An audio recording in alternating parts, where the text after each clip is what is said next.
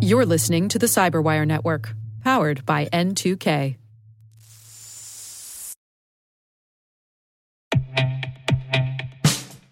And now, a message from Cyberbit. Mastering cybersecurity is like mastering a sport. You build muscle memory through rigorous practice, then you train as a team to foster cohesion while operating under pressure. Like athletes, cybersecurity professionals thrive on hands on simulation. But traditional courses, certifications, and open source labs won't build you a winning team. You need Cyberbit. Cyberbit offers a hyper realistic simulation environment for your SOC, IR, and C suite to refine your skills, all using the market leading SIEMs, EDRs, firewalls, and WAFs they use every day. Cyberbit is offering Cyberwire listeners a free live fire exercise. Sign up your team now at cyberbit.com slash cyberwire.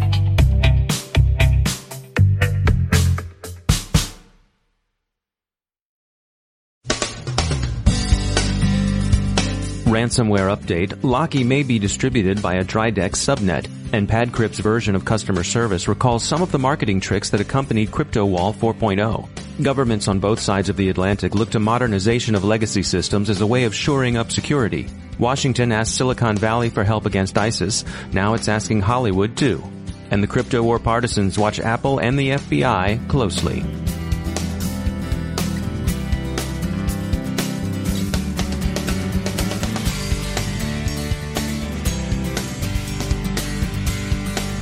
I'm Dave Bittner in Baltimore with your CyberWire summary for Thursday, February 18th, 2016.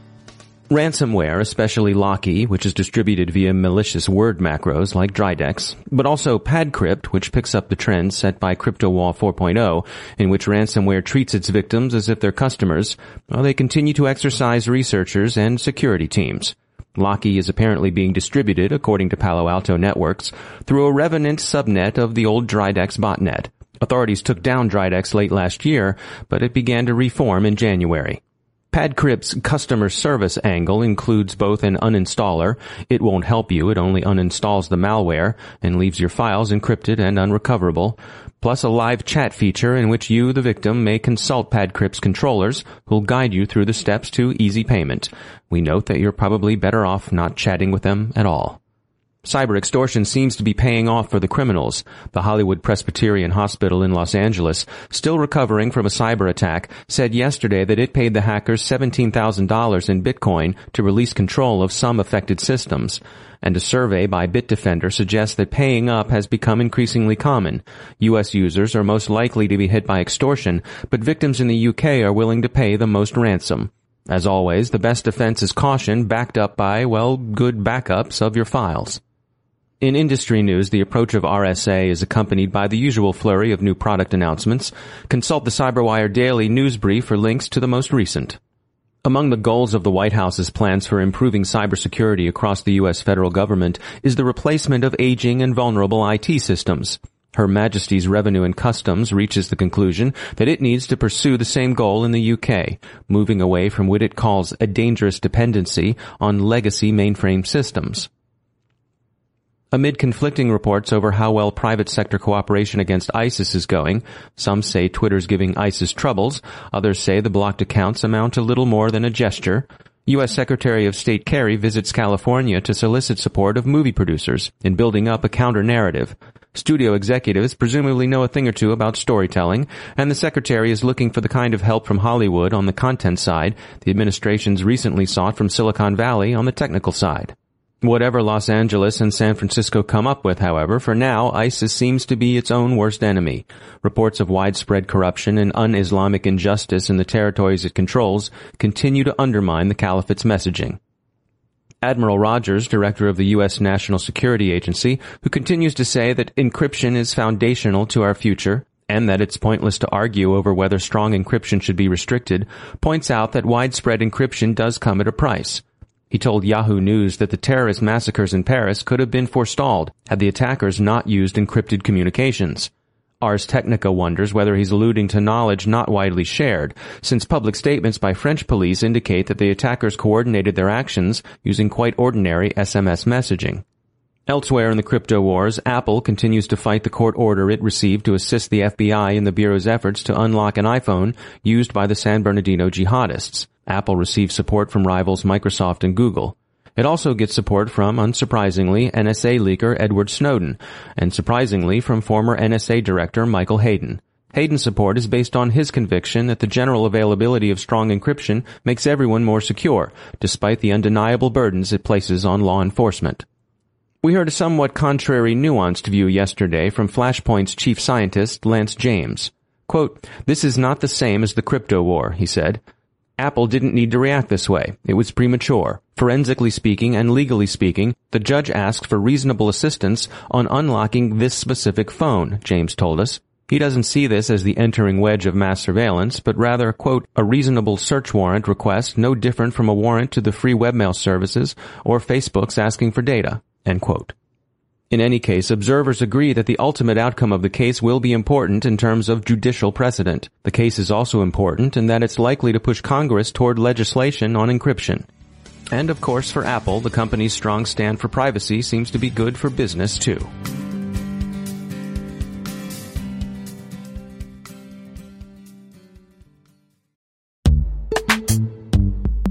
Every day, your IAM tech debt grows. Your multi generational services struggle to work together.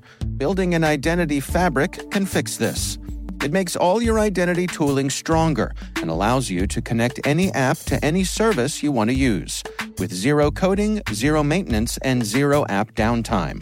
Strata's identity orchestration platform separates the identity logic from your applications so you can optimize existing IAM tools and manage them in a single control plane. Now, every vendor, standard, and architecture work together. In short, building your identity fabric means you can secure your non standard apps keep your complex access policies, retire outdated IDPs, and modernize in record time. So build your fabric with Strata Identity and get rid of tech debt for good. Visit strata.io slash cyberwire, share your identity priorities, and receive a pair of AirPods Pro. Offer valid for organizations over 5,000 employees. Connect today at strata.io slash cyberwire.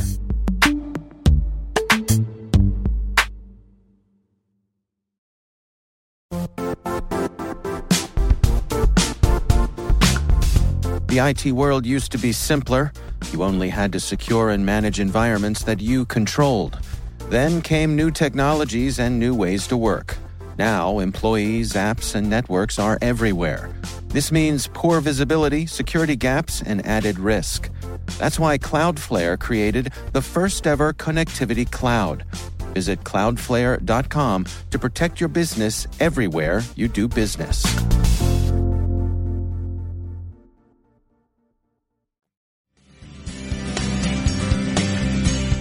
Joining me is Joe Carrigan from the Johns Hopkins Information Security Institute. Um, Joe, let's talk about passwords, specifically password cracking. One of my favorite subjects. I, I, know, I know it is. So before we get into how we crack passwords, let's talk about how passwords are stored and protected. Right. Passwords are usually stored in some kind of hashed system. If they're stored in plain text, then there's no security at all. Mm-hmm. Uh, so we use a, an algorithm called a hash algorithm that takes that password and turns it into essentially a one-way encryption function. The the weakness there is that I can build a simple lookup table based on the hashes. So if your password is is ABC123 and my password is ABC123, then our hashes are going to be the same. I see. So we have a second protection against that called salting. And that is where we take a random string of characters and add it to our passwords. So let's say that random string of characters is for you one two three. So your mm-hmm. password becomes ABC one two three one two three, and then that gets hashed. And then my password becomes ABC one two three, and then I have XYZ added to the end of my password. In the password database, the salts get stored with the hashes, and now our hashes look different. So I can't just say, okay, these two users have the same password anymore. That's what we call a salted and hashed password, and that's the best way to protect a password in a database. All right, so we've got our passwords stored. They've been they've been protected uh, through salting and hashing. But now I want to have at it. I want to start figuring out what the passwords are. How do I go about it? Right. The very first thing you're going to do as as a password cracker is you're going to run what's called a dictionary attack on that. Okay. And there are programs out there that are uh, specifically designed for doing this. And there are lists out there, very large lists of known passwords. And the thing about people is they're they're kind of predictable in this. Mm-hmm. And is you can break about 50% of the passwords just with a dictionary attack. You you come at it with your dictionary attack and you're unsuccessful with that. What next? So the next step would be brute force attacks. The same software tools that can run a dictionary attack can also do a brute force attack. There's one called Hashcat that actually runs on graphics processors mm-hmm. that makes it very fast. When I'm coming up with a password for myself, is there a way to protect myself against either of these attacks?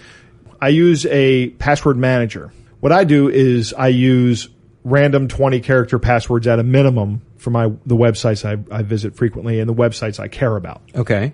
How do you remember them? I don't remember them. All right, I- go if on. Somebody asked me what my Facebook password is right now, I wouldn't be able to tell them. Okay, so how do you log on to Facebook then? So I open up my password safe and I copy the password from the password safe into the Facebook interface. So what if I get access to your password safe? It's an excellent question.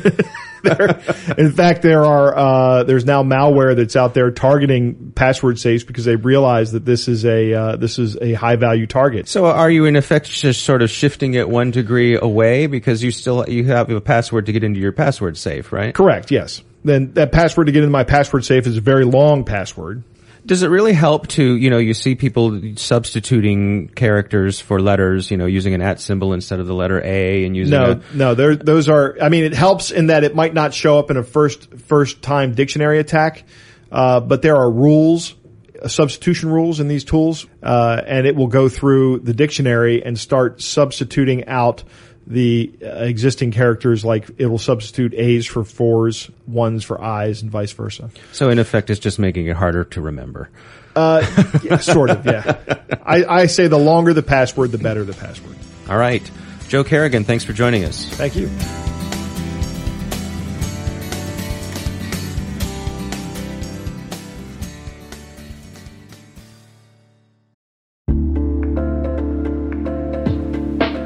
Are lengthy security reviews pulling attention away from your security program? With the largest network of trust centers, Vanta can help you streamline security reviews to win customer trust, save time, and close deals fast. Proactively demonstrate security by showcasing key resources like your SOC 2 or ISO 27001 and provide real time evidence for passing controls. And when a security questionnaire is required, Vanta takes the first pass for you. Visit vanta.com slash cyber to take a self-serve tour. That's vanta.com slash cyber.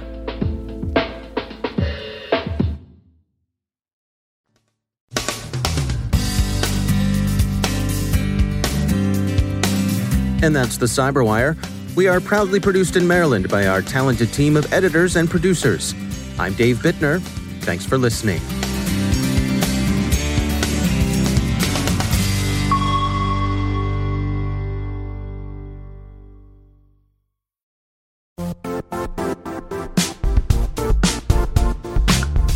And now, a word from our sponsor, Zscaler, the leader in cloud security. Cyber attackers are using AI in creative ways to compromise users and breach organizations. In a security landscape where you must fight AI with AI, the best AI protection comes from having the best data.